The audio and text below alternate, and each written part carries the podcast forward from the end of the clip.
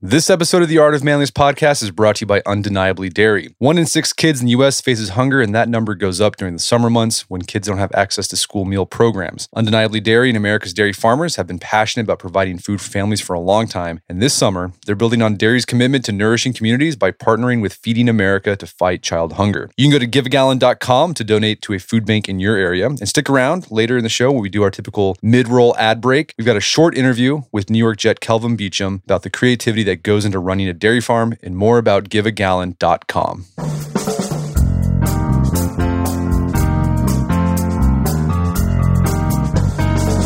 Brett McKay here, and welcome to another edition of the Art of Manliness podcast. Whenever a financial or technological disaster takes place, people wonder if it could have possibly been averted. My guests today say that the answer is often yes, and that the lessons around why big disasters happen can teach us something about preventing catastrophes in our businesses and in our personal lives. Their names are Chris Clearfield and Andras Tilcsik. They're the authors of Meltdown Why Our Systems Fail and What We Can Do About It. We begin our discussion getting into how they got interested in exploring how everything from plane crashes to nuclear meltdowns to flash stock market crashes actually share common causes. We then discuss the difference between complicated and complex systems, why complex systems have weaknesses that make them vulnerable to failure, and how such complexity is on the rise in our modern technological era. Along the way, Chris and Andras provide examples of complex systems that have crashed and burned, from the Three Mile Island nuclear reactor meltdown to a Starbucks social media campaign gone awry. We enter conversation digging into specific tactics engineers and organizations use to create stronger, more catastrophe proof systems, and how regular folks can use these insights to help make their lives run a bit more smoothly.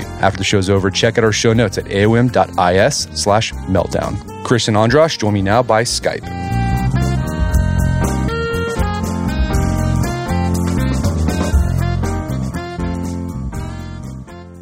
Chris Clearfield, Andras Tilcsik, welcome to the show.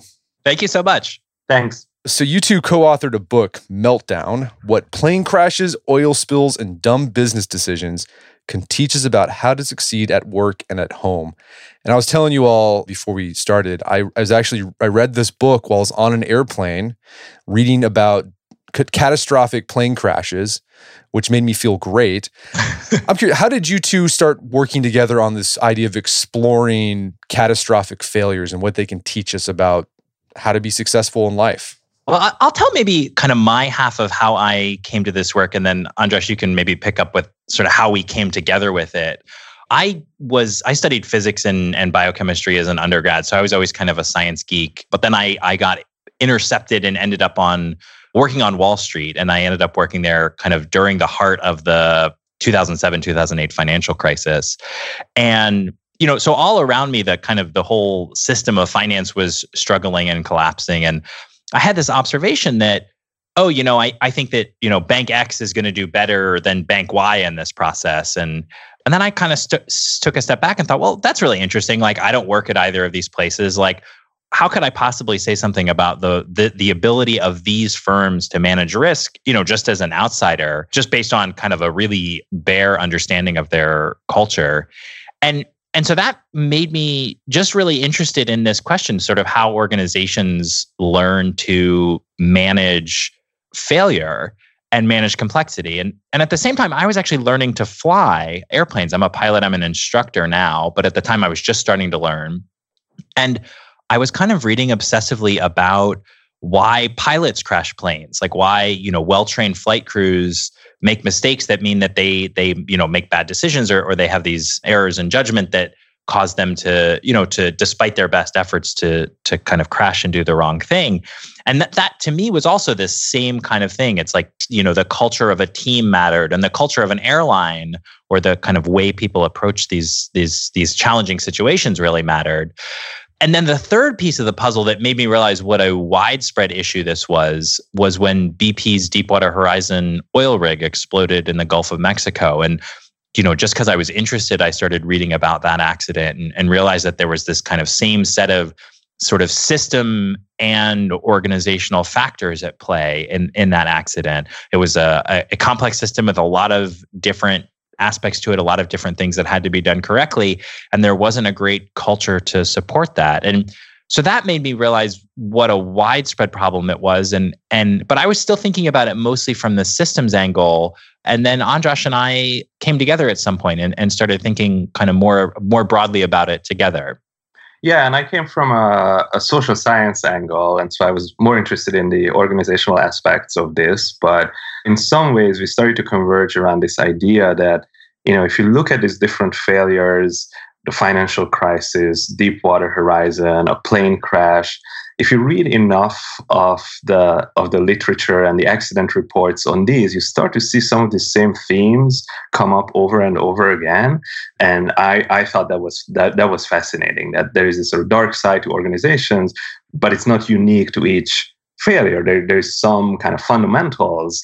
And in some ways, we, we started to see that over time as this very positive message potentially in that while it implies that we are making the same dumb mistakes over and over again across different industries and, and in different life situations, if it's the same things that get us into trouble across these situations, it also means that if we figure out a solution in, in some fields, we can try to apply those in, in other fields and we can all learn from other people from other industries. And and so that that was it wasn't just gloom and doom and i think that that really helped move this whole project forward well let's talk about i think it's interesting you, t- you guys highlight this the study the scientific study of catastrophe is relatively new and it started with this guy named charles perrow is that how you say his last name Perrow? Yeah, Perrow. Perrow.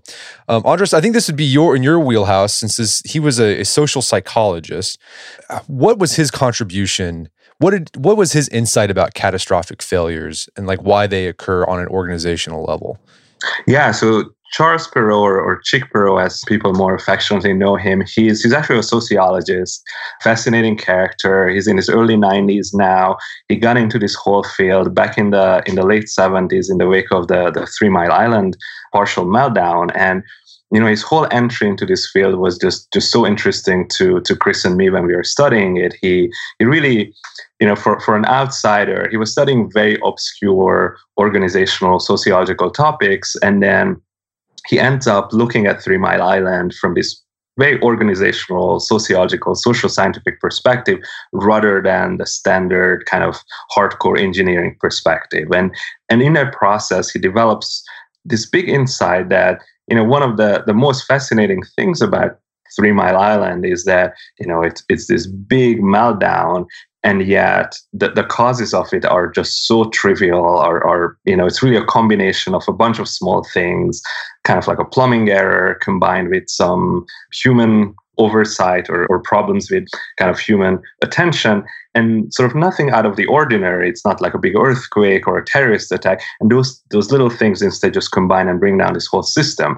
And that really inspired Perrow at the time to kind of figure out what are the systems where we would see these types of failures, these types of meltdowns. And, and that's when he develops this interesting typology of systems, which really has two parts. One is complexity, the other is tight coupling. But complexity just means that the system has a lot of elaborately connected parts. So it's it's it's like a, an intricate web, less like a linear assembly line type of process. And it's not a very visible system. You can just, you know, you can just send a guy to the nuclear core and tell them, hey, take a look look at what's going on in there and come back report back to me you have to instead rely on indirect indicators and the other part of the of this typology that he comes up with is is what he calls tight coupling, which really just means the lack of slack in a system, that the system is unforgiving. It doesn't really have a lot of margin for error. And he says that when when a system has both of those components, then it's especially ripe for these types of big surprising meltdowns that come from not from a big external shock but from little things coming together inside the system in, in surprising ways. And and he says that's because complexity tends to confuse us. It tends to produce symptoms in a system that are hard to understand, hard to diagnose as they are happening. And if the system also doesn't have a lot of slack in it, if it's tightly coupled, if it's unforgiving, then then it's just go, going to run away with it. It's just going to r- run away with us. We will get confused, but it will be and we'll be surprised, and it's going to be a particularly nasty kind of surprise. We can't easily control it. And in some ways, you know, what, what we do in this book is is that we build on Perrow's insight that came from this you know one particular accident at Three Mile Island, and we try to extend and apply that insight to to modern systems, basically 40 years later. And, and we still see a lot of resonance of, of that very simple yet, yet deeply insightful framework. Let's dig into this idea of complexity because you guys highlight in the book that something can be complicated but not complex. What's the difference between the, the two the two things? I you know I think that the the complexity is is a very specific way of thinking about the amount of connectedness in the system, the amount of kind of the way that the parts come together. So a complicated system might be a system that has lots of different pieces or, or has lots of moving parts like the kind of hardware in our phone but most of those things they they interact in very stable and, and predictable ways. Whereas a complex system it, it has these interactions that are sort of important either by design or important kind of by accident. You know the the three mile island example is is just one example of this but where you have these kind of parts of the system that end up being like uh, physically or or kind of informationally close to each other that that's not intended by the designers. Delta, for example, had a fire in a data center which brought down their whole fleet of planes. I don't mean made crash, but I mean, you know, grounded their whole fleet of planes. They couldn't dispatch new flights. And so you have this really unintentional connection between these different parts of the system that come from the way it's built that come from the the complexity so i think complexity refers to that the, the, kind of the the connections being more important than the components themselves. Okay so like a complicated system or yeah a complicated system would be like the rube goldberg machine right? Yes. where there's like different little parts but it all works in a linear fashion. And if one part's messed up like you can figure out you can replace that part and it'll keep going. Like you can keep things moving. With a complex system, it would be something like there's like a network effect, right? Where parts that you don't think are connected linearly start interacting and it affects the whole system. Exactly. That's a great way to put it. Okay. That's, you that's should how- you should come with us on other podcasts so you can you can help, help us with that. All right, so that's complexity. Um, and so the other issue, the other part of the what causes catastrophic meltdowns is the the the tight tightly coupled. So what would be an example of a tightly coupled system, right, where there's very little slack? I think one neat way to think about it is is take one system and sort of think about when it is more or less tightly coupled. So take a take an airplane and you're at the airport, you're just leaving the gate. It's a relatively loosely coupled system at that point, in the sense that there's a lot of slack in it. There's a lot of buffer. There's a lot of time to address problems and, and figure out what's going on if something if something bad or concerning happens, right? So say you are the pilot, you notice something going on, you can go back to the gate, you can bring in other people, you can have a repair crew, you can go out, have a cup of coffee, think about what's happening. Once you are in the air, it's it's a lot more tightly coupled. And once you are, say, over the Atlantic, very far from any other alternative option, such as another airport where you could land, it's it's extremely tightly coupled. There is no time to, to think. There's no time to get new parts. There's no other resources you can lean on. And you can just say, hey, I'm, I'm going to, this is a very complex, confusing situation. I'm going to step outside, have my coffee, come back after I had some fresh air, and then solve it. Things just happen fast in real time, and you just have to work with what you what you got. And, and another example I think you give in the book, sort of like just a run of the mill tightly coupled system is like if you're cooking a meal, right? And you have to time things just right so that the meal is all done at the same time. And if you miss one thing up, then like you're going to be 20, 30 minutes late with, you know, serving your your meal. Right. Yeah, that's a that's a great that's a great one. And the other example that I like to think about that you know just crops up in in in my personal life when I have to travel for work is you know, what does my flight look like? Like, do I have a direct flight from, you know, Seattle to San Francisco? That's pretty simple. And, you know, there might be problems in the network, but by and large, if I show up for that flight on time, I'm going to get on the plane, it's going to fly to San Francisco and, and I'm going to be fine. But if I'm going to, you know, like if I'm going to to someplace on the East Coast from from Seattle where I live, then do I have to change planes in Chicago? Well, that adds a bit of complexity. Now there's kind of more parts of my trip where things can go wrong. And you know, if I have two hours to change planes, well, that's kind of a that's sort of a buffer. That's relatively loosely coupled. If I have four hours, it's super loosely coupled. But if I have 45 minutes, suddenly I'm in a really tightly coupled system where any delay caused by complexity is likely to be very disruptive to my whole trip, be very disruptive to my whole system. How has digital technology and the internet added more complexity and more coupling to our systems? There's so many good examples of this. And, and I think this is one of the fascinating things for us about working on this book that when we started, we really expected to be working on you know the big like writing about big disasters writing about deepwater horizon and and and you know three mile island and we we definitely write about those things but what struck us was how many more systems have moved into into Perrow's danger zone that are complex and tightly coupled.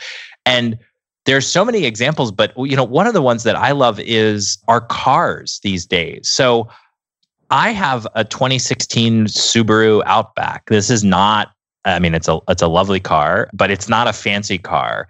And yet it it has the ability to look up stock prices on the infotainment system in the dashboard. And so you know suddenly you've taken this this piece of technology that used to be relatively simple and relatively standalone and now many many parts of the car are controlled by computers themselves and, and that has very good reasons that's to you know add features and, and increase the efficiency of how the engine works and, and all of this good stuff.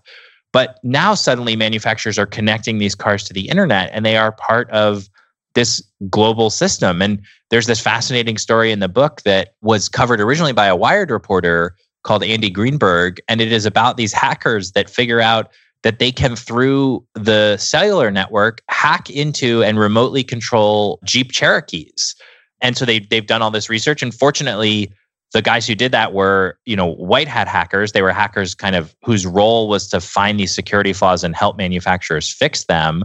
But that didn't necessarily have to be the case. So you suddenly have this example of complexity and, and tight coupling coming because manufacturers are now connecting cars to the internet. I mean, Teslas can be remotely updated overnight while it's in your garage and you know that adds great capabilities but it also adds this real ability for something to go wrong either by accident or or nefariously uh, but you also give other examples of the internet creating more complexity in sort of benign well not benign ways but ways you typically don't think of so you gave the example of starbucks doing this whole twitter campaign that had a social media aspect to it and it completely backfired and bit them in the butt yeah, totally. I, I, think that you know that was one of the early examples that actually caught our attention. This is um, a Starbucks marketing campaign, a global marketing campaign around the around the holiday season, where they created this hashtag hashtag spread the cheer, and they wanted people to post photos and warm and fuzzy holiday messages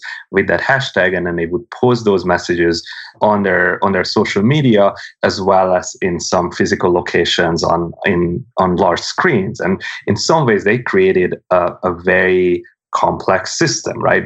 There were all these potential participants who could who could use the, the the hashtag they would be retweeting what they were saying. And then they were there was another part of the system which was also connected is that the the starbucks tweets with the hashtag would be these retweeted tweets and individual tweets would be appearing in the physical locations. And and it was an it was an ice skating rink right? They showed up at a screen at an ice skating rink in in london yeah, so you know, very prominent location. There's a great Starbucks store there. Lots of people are watching it, and and they start seeing these messages come up that are that are very positive in, initially, and people are tweeting about their favorite lattes and their gingerbread cookies and things like that. And then all of a sudden it turns out that some people uh, decide to, to, to essentially hijack the, the campaign and start posting negative messages about starbucks critical messages about their labor practices about their kind of tax avoidance scandals that they were caught up in at the time especially in the in the, in the uk and Starbucks, of course, thought about this possibility. They had a moderation filter put in place, but the moderation filter didn't function for, for a little while. and talk about a tightly coupled system, right? Once the genie was out of the bottle, people, when once people realized that anything they say with that hashtag will be shared both online and and on this in these physical locations, then it was it was impossible to put the put the genie back into the bottle and and and again even after they they fixed the moderation filter it was just it was just too late. It was by that point the the, the hashtag was trending with all these negative messages. Then traditional media started to pay attention to this funny thing happening on social media. So there was another layer to that. Social media is connected to traditional media which then fed back into people tweeting uh, and Facebook sharing more and more about this. So very quickly, essentially a, a, small oversight and, and a little glitch in the system that, that only lasted for a relatively short period of time turn into this this big embarrassing PR fiasco that you couldn't just undo. That that that was just spiraling spiraling out of control. All right. So the complexity was the social network. People act in unexpected ways. You can't predict that. And the tight coupling was it was happening in real time. There's nothing you can do about it, really. Well, you also give examples of how technology has increased complexity and tight coupling in our economy.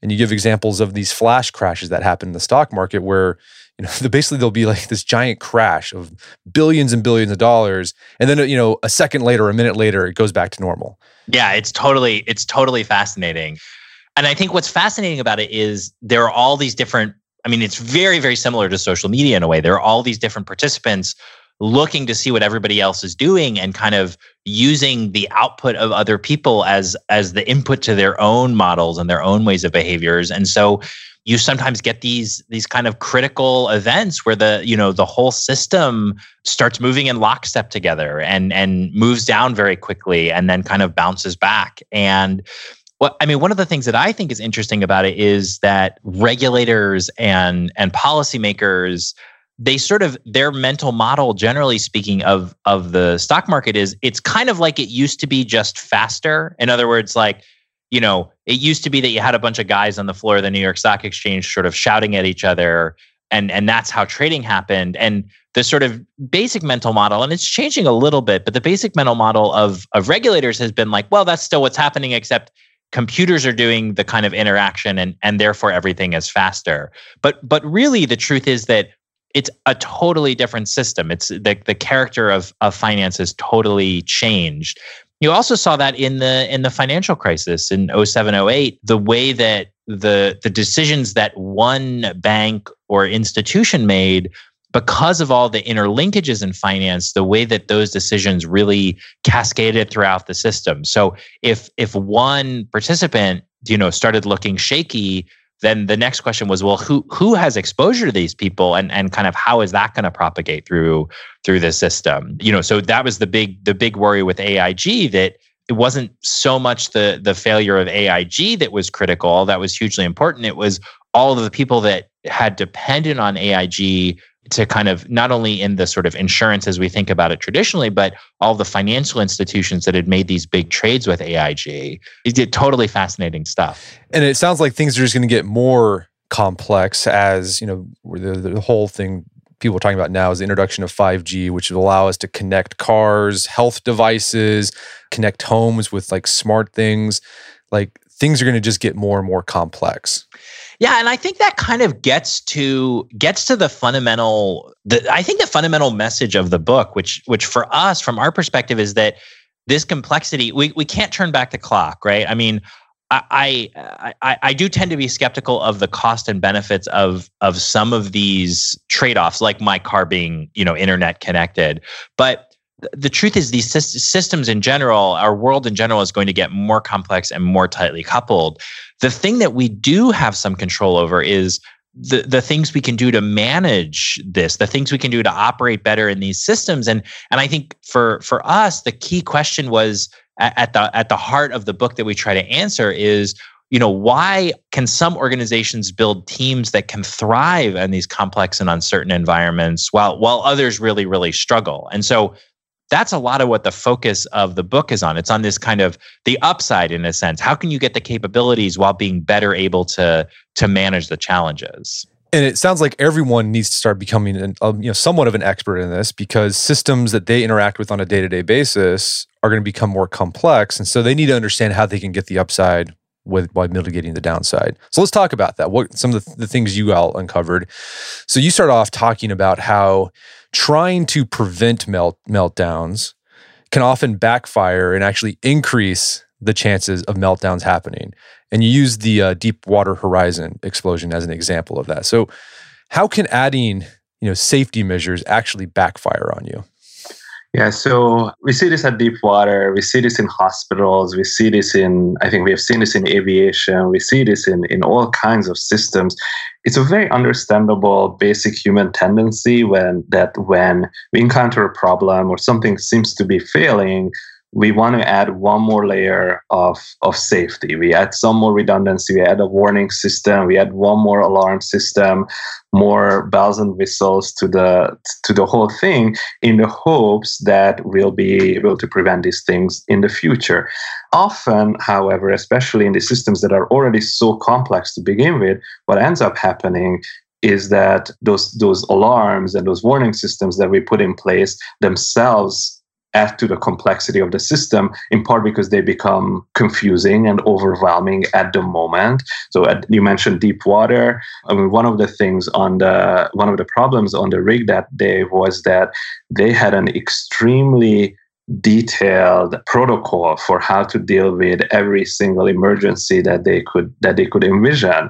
But it was just it was it was so detailed it was it was so specific so rigid that it was just in the heat of the moment it was pretty much impossible for for people to figure out what is it that they what is it that they should be should be should be doing. In hospitals a huge problem that we see all the time now is is that there are all sorts of alarms and warning systems built into hospitals to, to warn doctors and nurses about things that might be happening with patients or with, with medication doses or, or, or what have you. And at some point, people just start to just start to tune out. If, if you hear an alarm or if you get an alarm on your computer screen where you're ordering medication, every every minute or in some cases every every few seconds at some point you just you just have to you just have to ignore them. And then it becomes very hard to separate the signal from the noise. And, and in our really kind of well-intentioned efforts to to to add warning systems, we we often end up just adding a ton of noise to these systems. And that was part of the issue that was going on with the um, with the airplane crashes we've had recently. I think Air France there was issues where you know alarms are going off and they were being ignored, or even on the, the least recent Boeing ones, there was you know sort of false positives of what was going on and the computer system overrode and caused the crash. Yeah so the i mean the the 737 max crashes that we've tragically seen recently i mean are are exactly this problem. It is boeing you know very well intentioned very thoughtful engineers at boeing added a safety system to their airplane. And you know that makes sense right? To first order when you when you just kind of think about it in isolation adding a safety system should make things safer, but they didn't properly account for the complexity that that safety system introduced. And so what we see is we see they're now dealing with the the tragic and unintended consequences of that. So what can organizations, individuals do to cut through all that complexity as much as they can to see so they can figure out what they need to focus on that can really make a difference in preventing meltdowns? One of the, the things that we find to be extremely important is, is to make an effort, and, and I think this applies to our individual lives as well as to, to running a big organization or a big system as well, is, is to make an effort to pick up on what we call weak signals of failure, on, on kind of near misses or, or, or just strange things that you you see in your data or you experience in your daily life as you are going around or running a system or trying to to manage a team something that's unexplained anomalies and try to learn from that. This relates to complexity because well one of the hallmarks of of i think a highly complex system is that you can just sit down in your armchair and imagine all the, the, the, the crazy, unexpected ways in which it can fail. That's just not possible, almost by definition.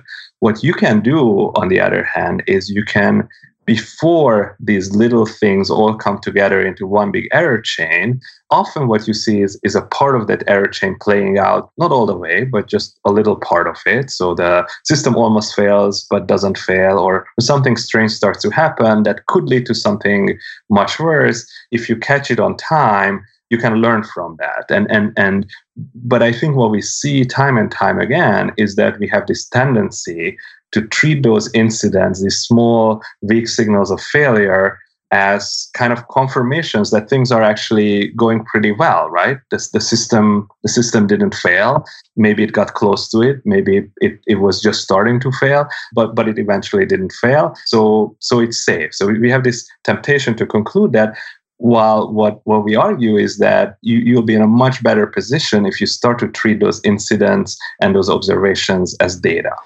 Yeah, I think it's an important point. The idea don't focus on outcomes, right? Because everything can go right and be successful because of just dumb luck. Right. But there's that one time when that those little anomalies that popped up can actually I mean that's the example I guess Columbia, the space shuttle Columbia is a perfect example of this where the engineers knew that those those tiles were coming off and it happened a lot and you know the shuttles were able to successfully land safely. So they figured oh it's just something that happens. It's par for the course. But then that one time in 2003 i mean it ended up disintegrating the shuttle. Yeah exactly. And i we, you know we we see this in our own lives too. I mean i think my like there's there's sort of two examples I love. I, I think everybody ha- who has a car has had the experience of the check engine light coming on, and the response being like, God, I hope that thing goes off. And then it goes off later and you're like, okay, good. I don't have to worry about that anymore. And yet there is something that that caused that light to to come on in the first place. And you're sort of kicking the can down the road a little bit. And not that that's in, you know, with your car, not that that's necessarily a, a bad strategy, but the more complex the system gets, the kind of the the the more i guess the more you're giving up by not attending to those kind of things you know one example that actually happened to me right before right right as we were working on the book was you know i had a toilet in my house that started running slowly. And you know i just kind of dealt with it for a while like oh yeah that toilet's running slowly. It always does that or and then you know eventually it clogged and it and it and it overflowed and you know was quite literally a shit show. But that's because i didn't attend to that that kind of weak cue that that there's something here i should pay attention to.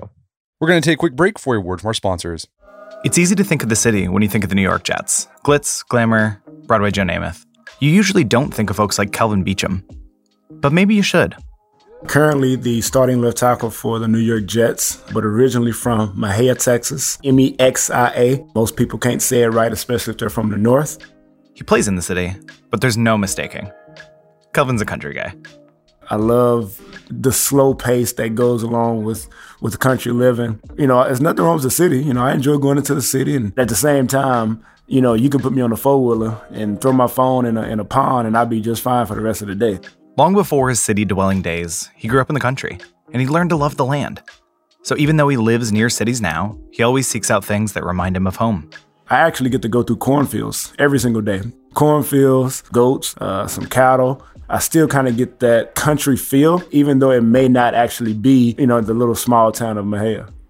And he missed Mexia so much, he took up an activity that his neck of the woods is well known for farming. He loves spending time in the land, but he also finds something else enticing about farming that you might not expect. You know, for me, it's a different level of creativity that I enjoy about farming. You know, it's one thing to, to draw on a piece of paper that, you know, I want to do this, I want to move this here, I want to I want to draw this here, I want to build this here.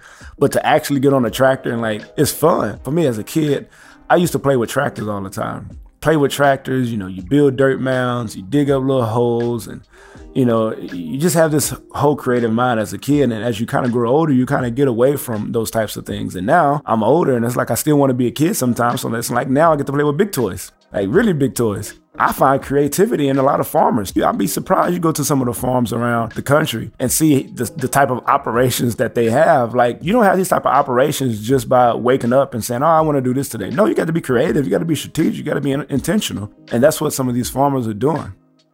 But it's not just the creativity he admires about farming, it's the way farmers give back to their communities. Growing up, Kelvin and his family relied on assistance to make ends meet. One in six children grow up in food insecure homes, and it's a problem Kelvin is working to fight against with the help of Undeniably Dairy and Feeding America. You know, I was who, who Undeniably Dairy is talking about right now.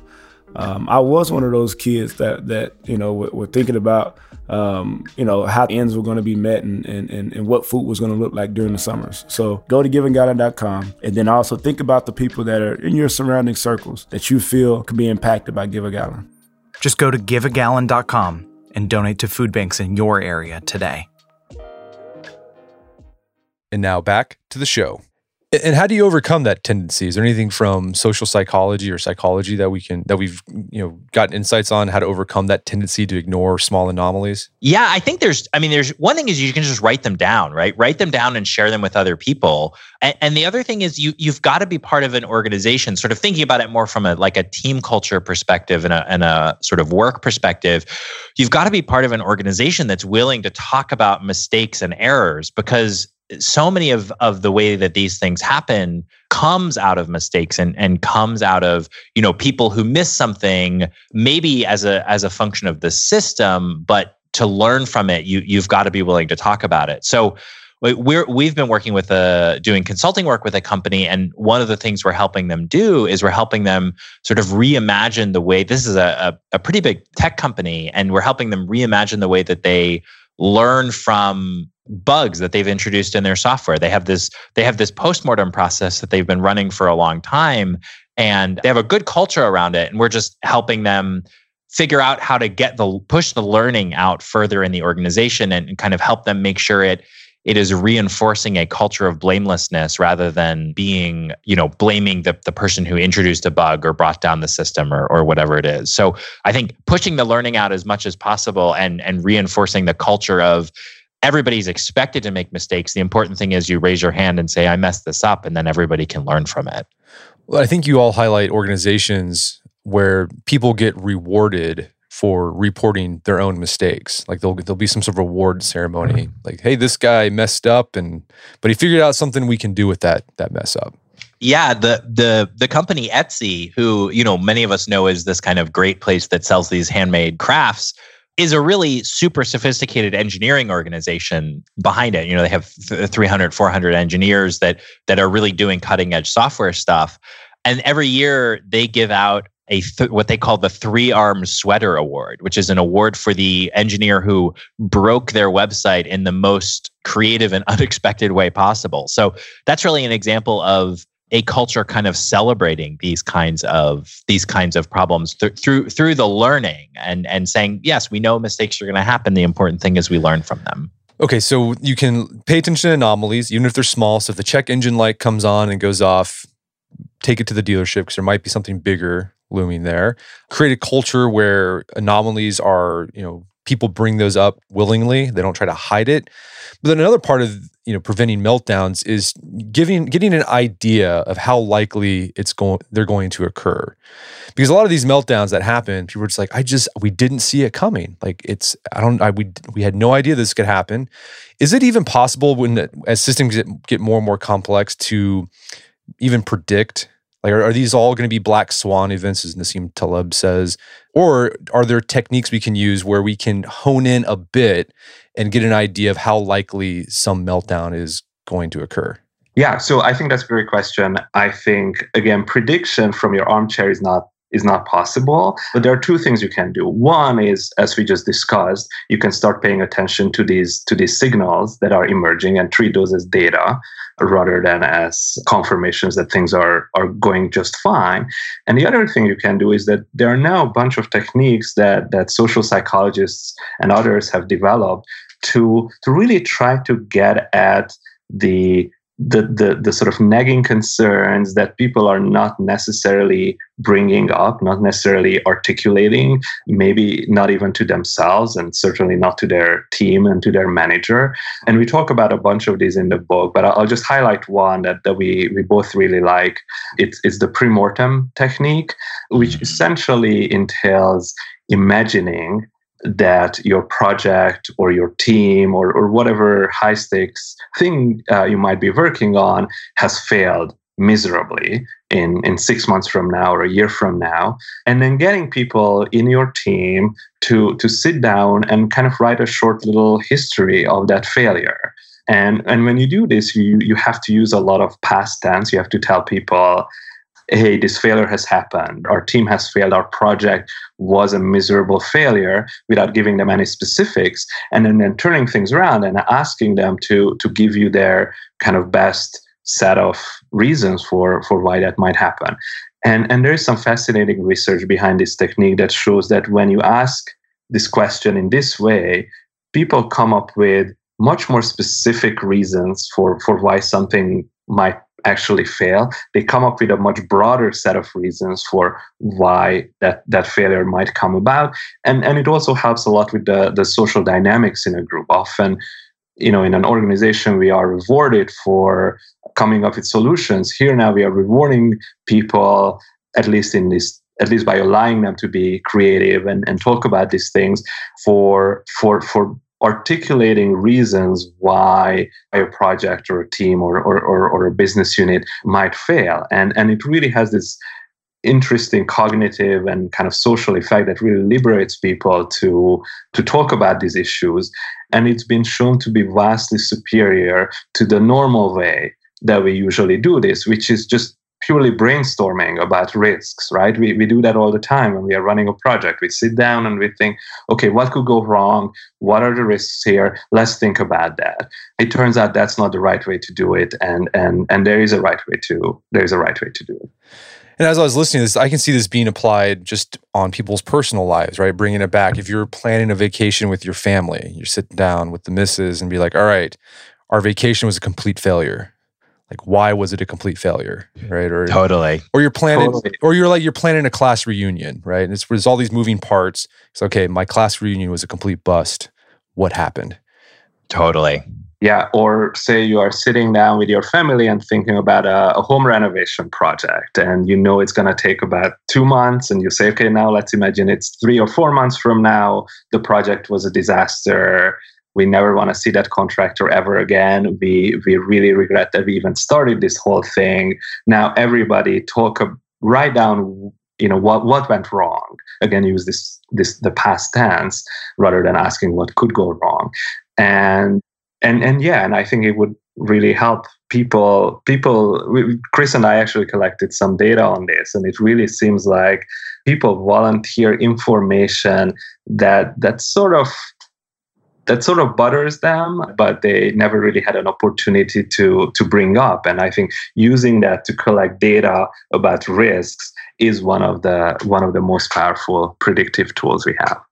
And and to your question, Brett, I think you know the vacation one is a great example, right? It, it's not like the output of this. It's not like we're not going to take the vacation, right? But maybe we are going to figure out like, oh, like you know, in this part of the trip, there's no activities for the kids to do. Like maybe we need to figure out like, is there a playground near where we're staying, right? Or, you know, is, there is there something fun for them to do? Or maybe we need to, you know, whatever, make sure the iPad is charged or or bring them, you know, bring a little like, you know, nature kit so that they can go exploring with a magnifying glass or you know, whatever it is. It's like the key is that this raises this lets us raise issues which we can then resolve in a creative way. It's not like well we're not going to take the vacation or we're not going to have the class reunion.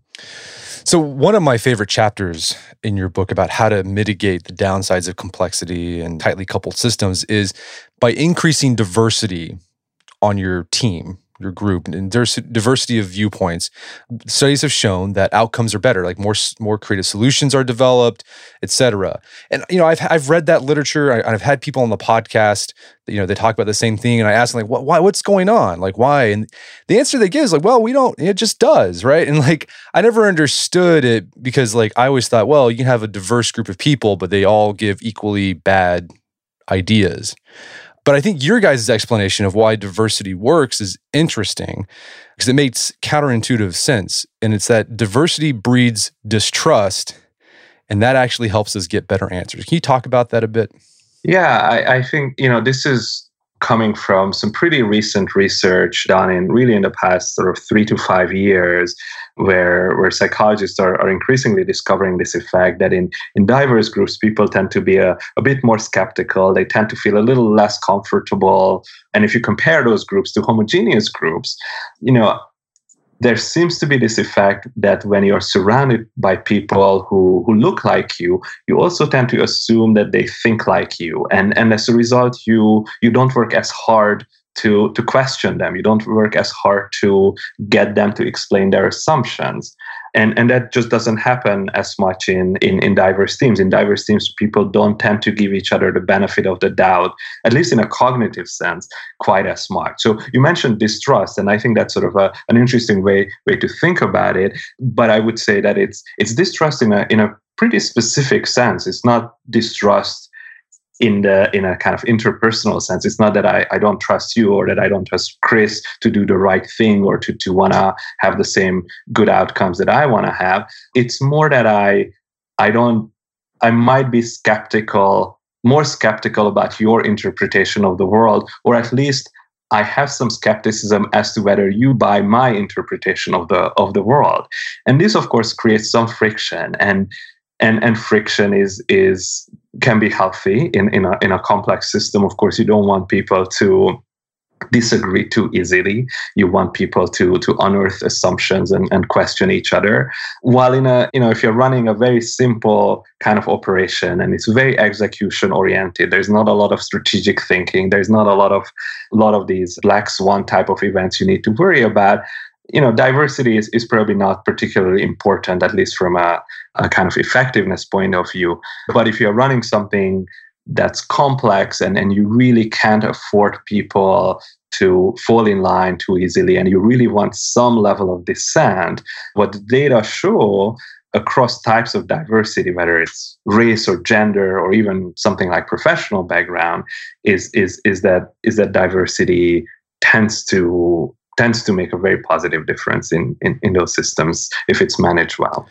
And uh, yeah, like like you said, the diversity doesn't have to be based on race or gender or whatever. It can be profession. You gave the example of the Challenger explosion.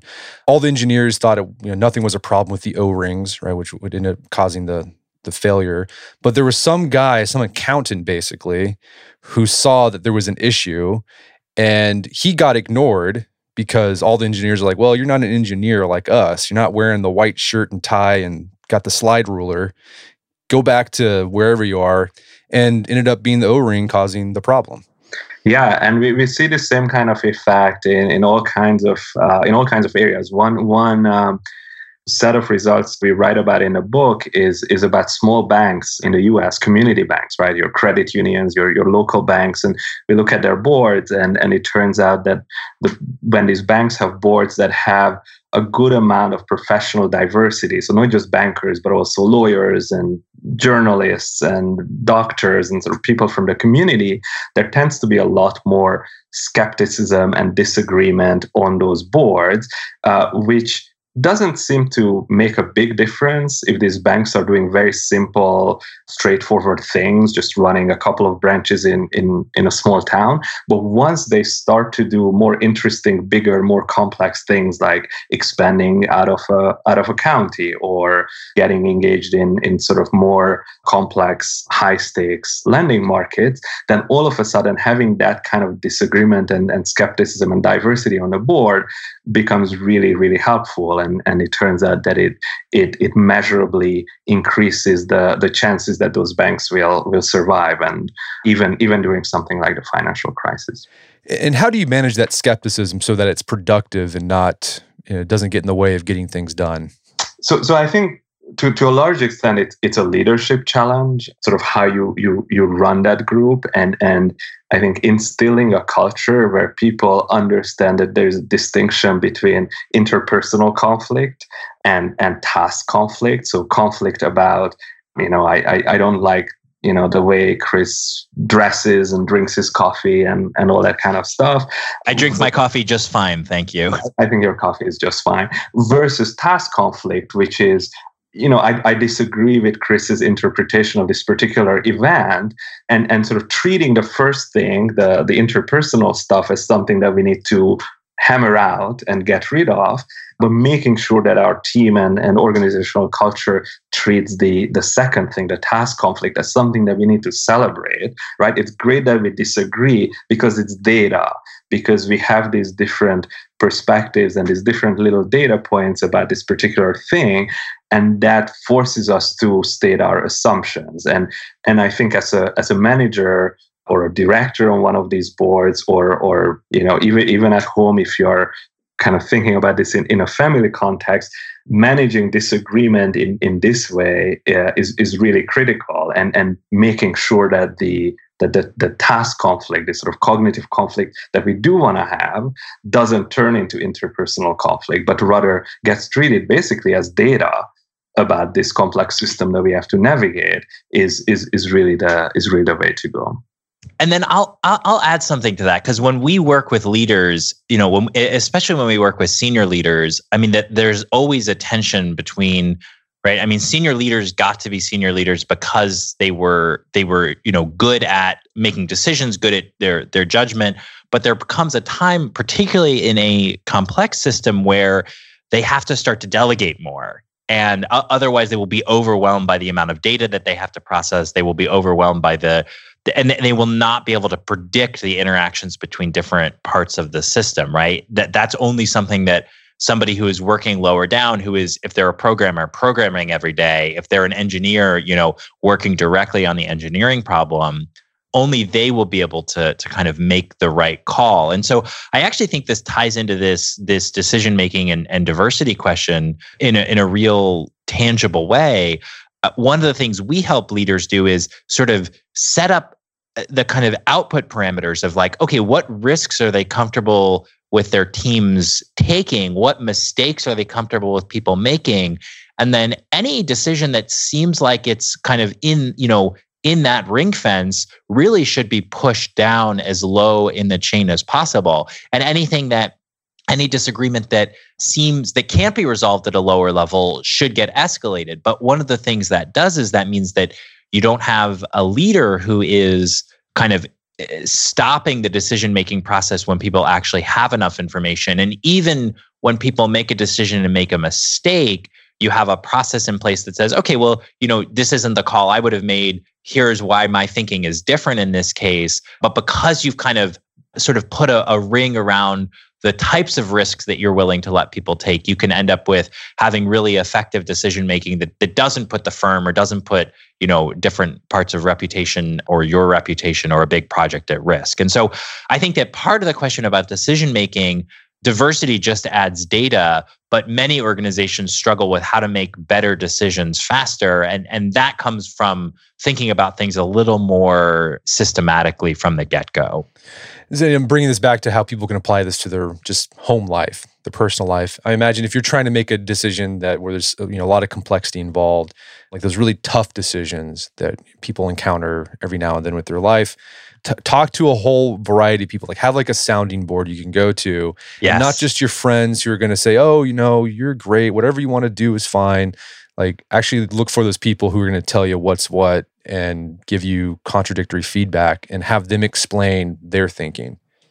Yeah, totally. And I, and I think one of the one of the ways to do it too is to to just structure your question uh, to your your friends very carefully. You know, you can ask them in the form of a premortem. You can say, "Hey, I want your help thinking through whether or not I should take this new job, whether or not, you know, I should move with my family to St. Louis or or whatever it is." Like like let's imagine we do this and and it turns out you know 6 months from now I'm calling you and telling you this is a total disaster. You know what are the things that led to that? So you can really use that technique to to create skeptics in your in your community and create skeptics in your network. And as you said go to outsiders go to people who are going to say no this isn't the right decision and and here's why. That can be really helpful.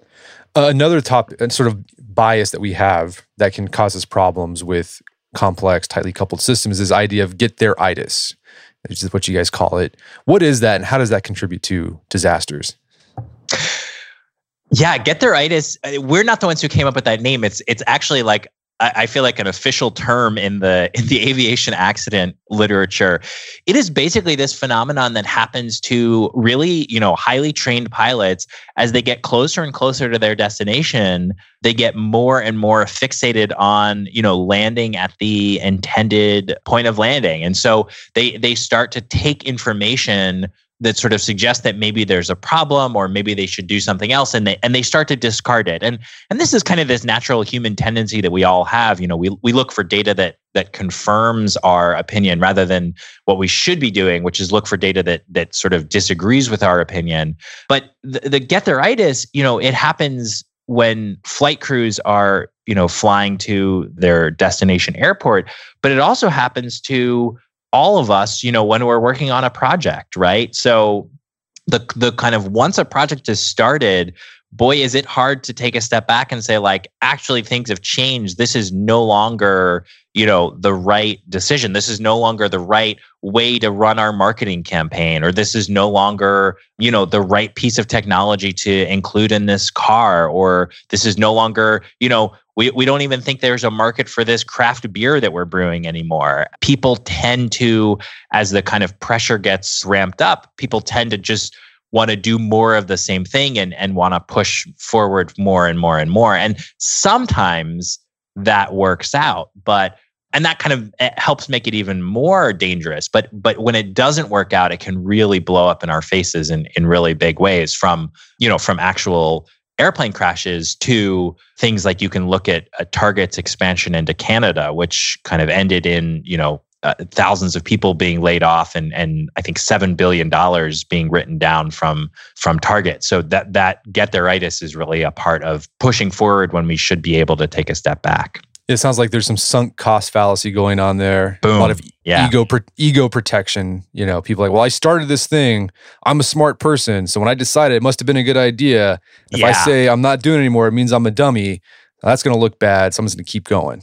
Yeah, totally. And and I think that there's this, you know, th- there's so much there. And there's a great story from I think it's in one of Andy Grove's books w- when he was at Intel and they were sort of uh, in the process of looking at the the way that the market had really shifted around them. And he and the the CEO at the time I think sort of asked themselves this question you know what decision would we make if we had just been fired and then they brought you and I back in from the outside and we were looking at this with fresh eyes? What what decision we would make? And so being able to kind of shock yourself out of that that that sunk cost fallacy being able to shock yourself out of that status quo bias is is is huge. And you mentioned ego and i think one of the things that the research shows and we see over and over again in, in our work is that the the most effective organizations are the ones that start with a theory that they want to test and then test that theory and use that to kind of build what they're going to do rather than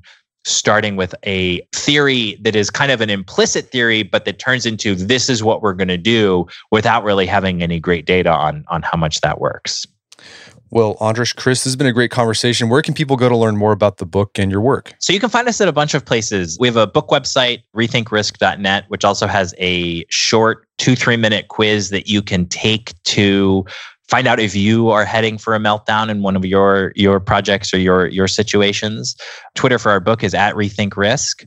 I'm on Twitter at Chris Clearfield, and then my personal website is chrisclearfield.com. Well, guys, thanks for your time. It's been a pleasure. Brett, this has been awesome. Thank you.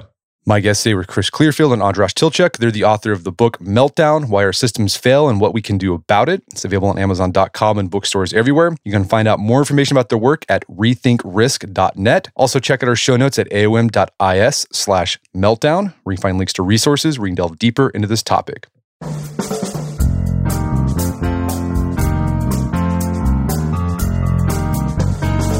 Well, that wraps up another edition of the AOM podcast. Check out our website at artofmanliness.com where you can find our podcast archives. There's over 500 episodes there, as well as thousands of articles we've written over the years about personal finances, health and fitness, managing complex systems, mental models, you name it, we've got it. And if you'd like to hear ad free new episodes of The Art of Manliness, you can do so on Stitcher Premium. For a free month of Stitcher Premium, sign up at stitcherpremium.com and use promo code manliness. After you sign up, you can download the Stitcher app for iOS and Android and start enjoying ad free Art of Manliness bonus episodes. Again, StitcherPremium.com, promo code manliness. And if you haven't done so already, I'd appreciate it if you take one minute to give us a review on iTunes or Stitcher, or whatever else you use to listen to your podcast. It helps out a lot. And if you've done that already, thank you. Please consider sharing the show with a friend or family member who you think would get something out of it. As always, thank you for the continued support. And until next time, this is Brett McKay, reminding you not only listen to the AOM podcast, but put what you've heard into action.